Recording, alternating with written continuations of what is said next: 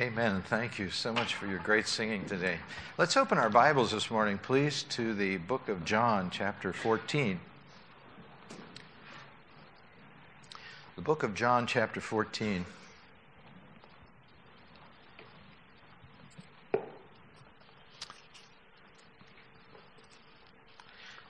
The first uh, six verses are always familiar.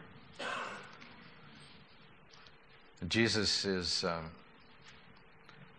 delivering his valedictory address, his farewell address to his disciples.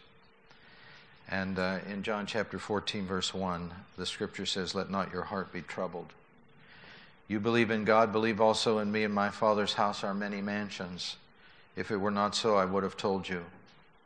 I go to prepare a place for you, and if I go and prepare a place for you, I will come again and receive you to myself, that where I am, there you may be also. And where I go, you know, and the way you know. And Thomas said to him, Lord, we do not know where you're going, and how can we know the way? Jesus said to him, I am the way, the truth, and the life, and no one comes to the Father except through me. The title of my message this morning is this I will come again. On your notes that you have in your inside your courier, uh, you'll notice there another passage of Scripture in addition to John chapter 14, and it's Daniel chapter 7. Uh, there in the Old Testament, we have a promise of the second coming of Christ too. But I know for many of you who have read these passages, sometimes it's hard to you, hard for you to understand exactly what the second coming of Christ really means. Uh, does it mean the rapture? Does it mean uh, the uh, event of Jesus coming in the clouds? Uh, and uh, how do you really distinguish between the two of them? Well, you know, the Lord's coming was predicted in the Old Testament as well as the New Testament. Someone said one time the golden rule of interpretation is when the plain sense of Scripture makes common sense, seek no other sense. Uh, we want to believe that the Bible is written literally. And since we have many literal fulfillments of Old Testament prophecies, then when we look at the second coming of Christ, we must believe that those, those uh, prophecies are literal too. I want you to notice with me uh, in verse number two In my Father's house are many mansions. If it were not so, I would have told you, I go to prepare a place for you.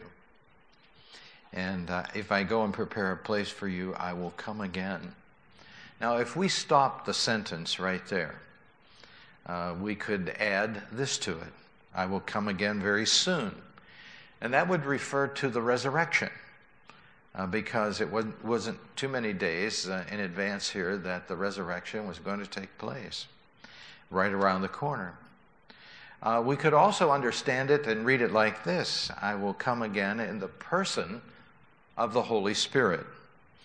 Uh, John 16, 7 says, The Lord, it is advantageous for you that I go away, because if I don't go away, the Comforter will not come to you, the Helper won't come. But here we find, as we continue to read and put this in context, it goes like this And if I go and prepare a place for you, I will come again and receive you to myself. Who's he talking about here? He's talking about the church the second coming of Jesus Christ. Uh, not only is Jesus pretty plain right here, but in Paul's writings in 1 Thessalonians 4 13 through 18, and in 1 Corinthians chapter 15 50 through 58, uh, he explains explicitly about the rapture of the church, we call it, the second coming of Jesus Christ. Now, last week we talked a little bit about the rapture. Paul says in 1 Corinthians chapter 15 that it's going to happen in the twinkling of an eye. And you know, that's always intrigued me. It really has. And people have always done their little math on that. The twinkling of an eye, in a flash. The Greek word is the word atomos, from which we get the word atom. The rapture will take place in the smallest division of time, one atom of time, in a flash every living follower of Christ will be gone. You've heard even me say it from the pulpit that the word rapture is not used in the Bible. Well, it depends on what Bible you're using. If you find a, a Latin Bible, and I do have one of them, and I can make out a few words because Latin or English has come from Latin and Greek. Uh, but in a Latin Bible, the word rapture is there. And so the English word that comes over into to our English Bible, rapture, comes out of Latin. Now, this statement gives us a chance to talk about some prophetic things that we wouldn't normally talk about. The promise came from our Lord as he addressed his disciples in the upper room. I said to you last Sunday that uh, John 13, 14, 15, 16, and 17 uh, has always attracted me because it's those final words. And you know, oftentimes we put a lot of stress on final words because they're pretty heavy, they're pretty meaty. Uh, and so Jesus here is talking in the upper room to his 11 disciples. Judas has gone to prepare for the betrayal. Peter's heart is in turmoil because Jesus said that Peter was going to deny the Lord. And so the Lord said to him, Let not your heart be troubled. Jesus is trying to settle Peter's heart. And so Jesus says, I'm going to go away, but I'm going to come back again. I'm going to receive you to myself, that where I am, there you may be also. We also have the prediction of the angels over in uh, Acts chapter 1. Remember in the ascension? The angel said, Listen, why do you stand here gazing up into heaven? The same Jesus who was just taken up from you into heaven is so coming again in like manner as you've seen him go into heaven. And so Jesus said, Listen, I'm coming back. The angel said, Listen, he's coming back. Uh, and so, uh, but when the angels were, were referring to that, they were talking about the Lord coming back to establish his earthly kingdom. And I could say this it's the second phase of the second coming. I don't want you to be confused, but, but I expect you to be if this is the first time you're hearing about this. Uh, the church has always looked forward to the second coming of Jesus Christ. Uh, ever since Jesus, those words dropped from the lips of Jesus in John chapter 14, people have kind of looked upward and said, Listen, could this be the day that the Lord would come back again? Well, the Jews had it in their heart that Jesus was coming back, and that's why they were so confused whenever Jesus came the first time, because they were looking at him, they were looking at him uh, for a redeemer. Um, a time that he would come to earth. The second coming to them meant that the Messiah was coming to the earth, and his kingdom was going to be centered in Jerusalem over regathered Israel, extended to the nations. You know, at the time that Jesus returns to the earth, uh, he's going to take back the earth from the usurper, uh, Satan. Uh, he is going to overthrow the Antichrist that will be ruling the earth during the tribulation period. He's going to defeat the devil, uh, and he's going to be embraced by his people, the same people who uh, looked over his claims the first time. Remember in John chapter 1, the Bible says, And he came unto his own, and his own received what? Him not. But as many as received him, to them gave he the authority to become the children of God. Well, it's going to be different in the second phase of the second coming of Christ. They're going to receive uh, the Lord as their Messiah then. Uh, what is a few differences between the rapture and the revelation or the second phase of the second coming? Well, first of all, the rapture of the church is to translate and transform the church. Take the church up and change us from the state of sanctification to the state of glorification. Jesus comes in the air to gather his own, to choose to close these churches down that you and I have labored so hard to keep open. I was, every time I think of this, I think of um, how much effort through the years it's taken the people of our church to keep this church moving forward, keep it open. Uh, I referred last week to Teddy Wilderman. Teddy helped build the old church over in South Park with his own hands. Uh, took some old bricks, knocked the mortar off, uh, used bricks, put the church together. And, and, you know, back in those years, people really poured their life into the church. I mean, the church was their thing. They went to church all the time, they spent all their time there. It was their social gathering, it was everything to them. Uh, people literally poured their lives into the church. And, uh, and a lot of those people are, are leaving us and they're going to heaven right now. Well, one of these days, there's a generation, the Bible says, that's going to be taken up uh, via rapture.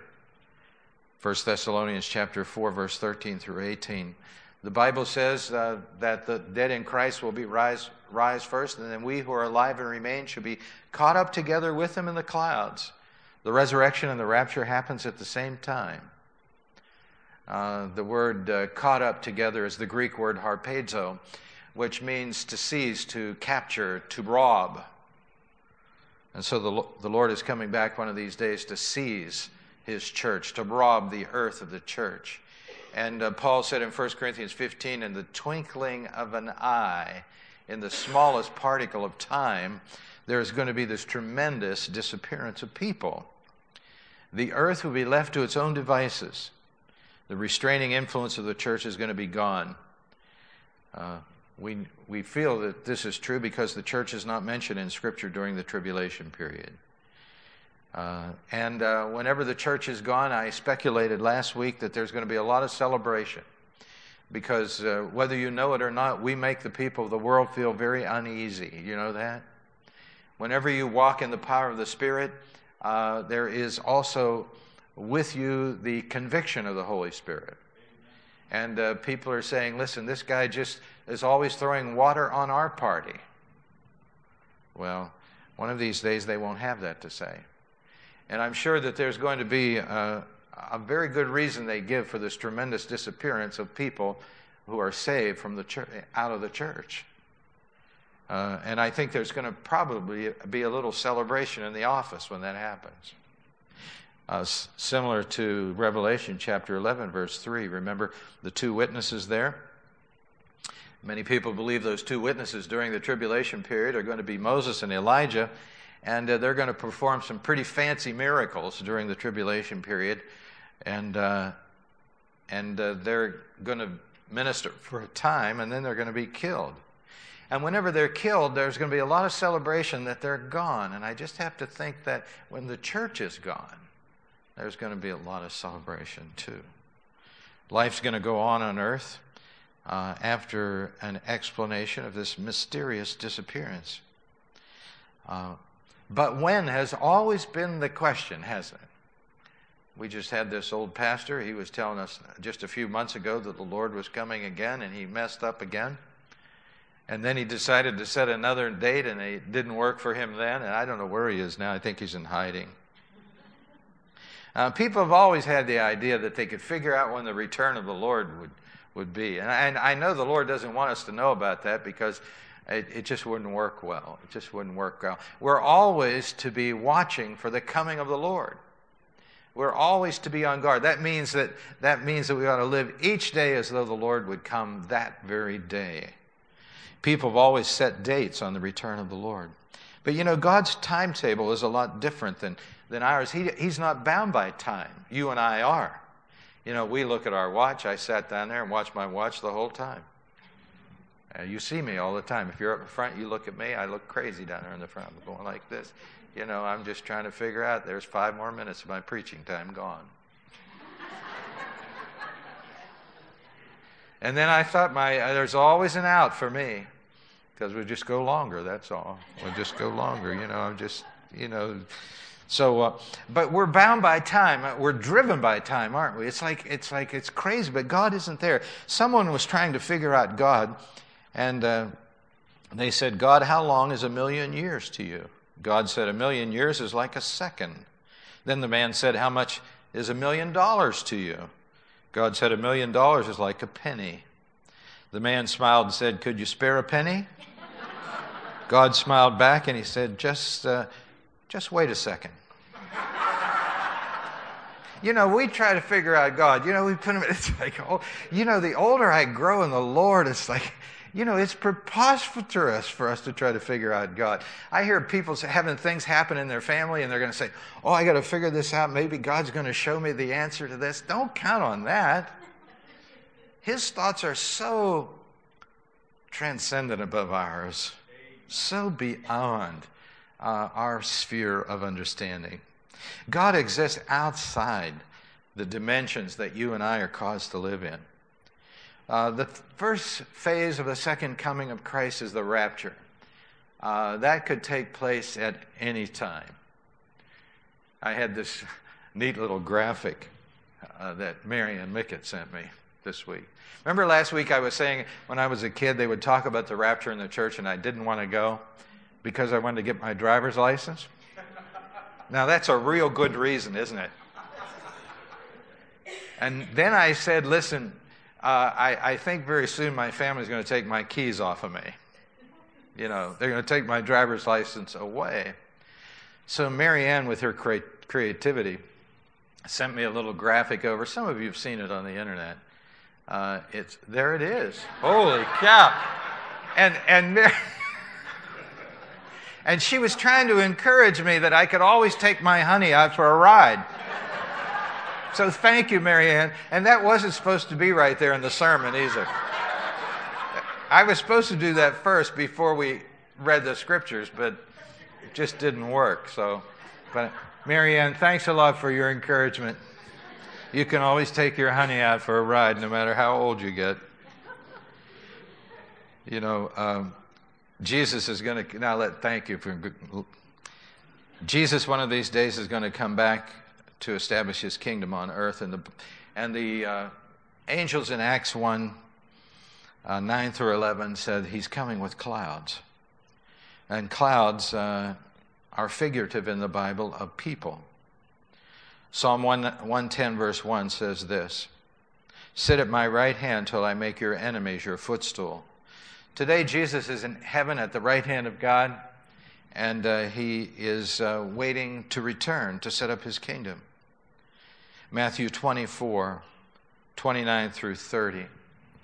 Let's read this. I know you can't see that in the back, can you? But up in the front you can. Let's read it. Immediately after the tribulation of those days, the sun will be darkened and the moon will not give its light.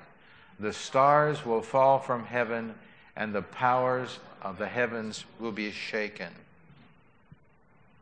After the tribulation, the sun will be darkened, the moon will not give its light, the stars will fall from heaven, the powers of heaven will be shaken. Then, the next verse, let's read this. Then the sign of the Son of Man will appear in heaven, and then all the tribes of the earth will mourn, and they will see the Son of Man coming on the clouds of heaven with power and great glory. The Lord is coming back in power and great glory. I, I believe this the Lord is coming in the rapture secretly to snatch in the twinkling of an eye and the smallest particle of time the church out of the world. The, the earth then goes into what we call the day of the Lord, the tribulation period. It's a time unparalleled in history. Uh, the earth is going to be left to its own devices. And whenever the earth is left to its own devices, it gets worse and worse. And you can read all about it in the book of Revelation. Somebody told me one time, I hate the book of Revelation. It's so scary. Well, if you're a Christian, it won't scare you. If it's a Christian, I, that was actually the first book I ever wanted to read when I started reading the Bible. I wanted to know what the end of the story was about. The end of the story is good for a Christian. It really is. Well, let's turn to one passage there in Revelation chapter 1. Okay? The last book of the Bible, Revelation chapter 1. Now, John, the apostle's on the island of Patmos because he was preaching too much. And so they wanted to close down his ministry. And in verse number 7, uh, he saw something very interesting. Revelation 1 7. Behold, he is coming with clouds, and every eye will what? See him. Even they who pierced him, and all the tribes of the earth will mourn because of him. Even so, amen. Um, John says the Lord is coming, and every eye will see him. Now, I think it would be very easy for the Lord to make sure that every person living on planet Earth sees this event. I know you've probably heard it before that with our modern news media, Fox News, CNN, and all the rest of them, uh, that they can uh, get an image to you as fast as it happens anywhere in the world. And so the, John says, every eye will see him. And uh, they're going to mourn whenever they see him. Uh, Revelation 19 says that the Lord is coming on a white horse. Uh, a white horse uh, was, a, was the kind of horse that a Roman triumphal procession was used uh, when uh, generals went out to fight. Remember, his first coming, he came on a colt, a, a, a beast of humility. In his second coming, he's coming on a white horse, and those who are coming with him are coming on white horses as well. And uh, the Lord is coming back in power, and that's exactly what the nation of Israel has wanted for a long, long time. Um, every time the nations of the world pose to extinguish the nation of Israel, I look uh, for this event to take place right here. Zechariah 12, 8 through 10. Do we have that? Okay, let's read this. In that day, the Lord will defend the inhabitants of Jerusalem. The one who is feeble among them in that day shall be like David, and the house of David shall be like God, like the angel of the Lord before them. It shall be in that day that I will seek to destroy all the nations that come against Jerusalem. Now, now I'll tell you what, we're seeing this all the time, aren't we? All the nations around Israel hate Israel. They want to destroy Israel. And listen, the first chance they get, they'll try it. The first chance they get.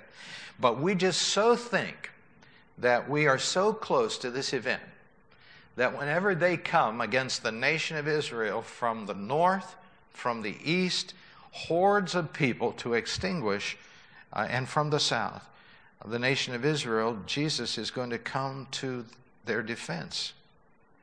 And we call that the Battle of Armageddon. The Battle of Armageddon.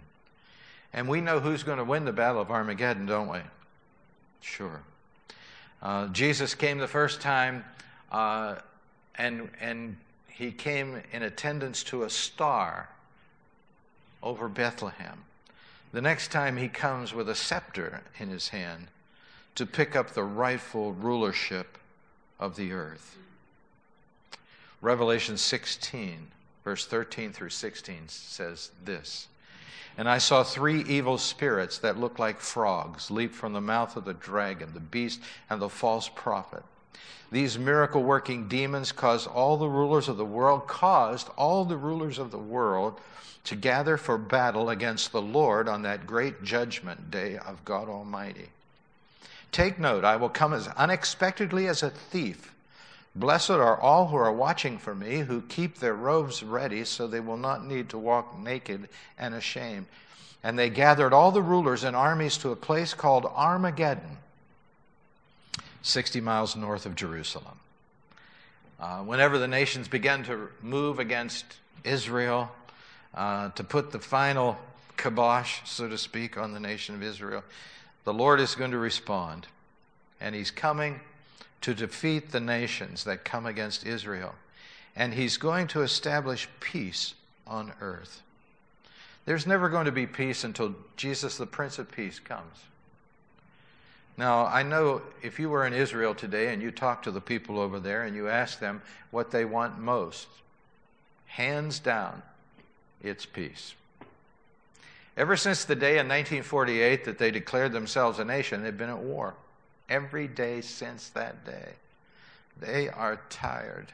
They are very tired. Uh, uh, well, one of these days, uh, the Lord is going to come to protect them in a very unique way.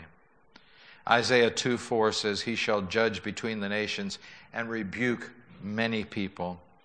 They shall beat their swords into plowshares, their spears into pruning hooks.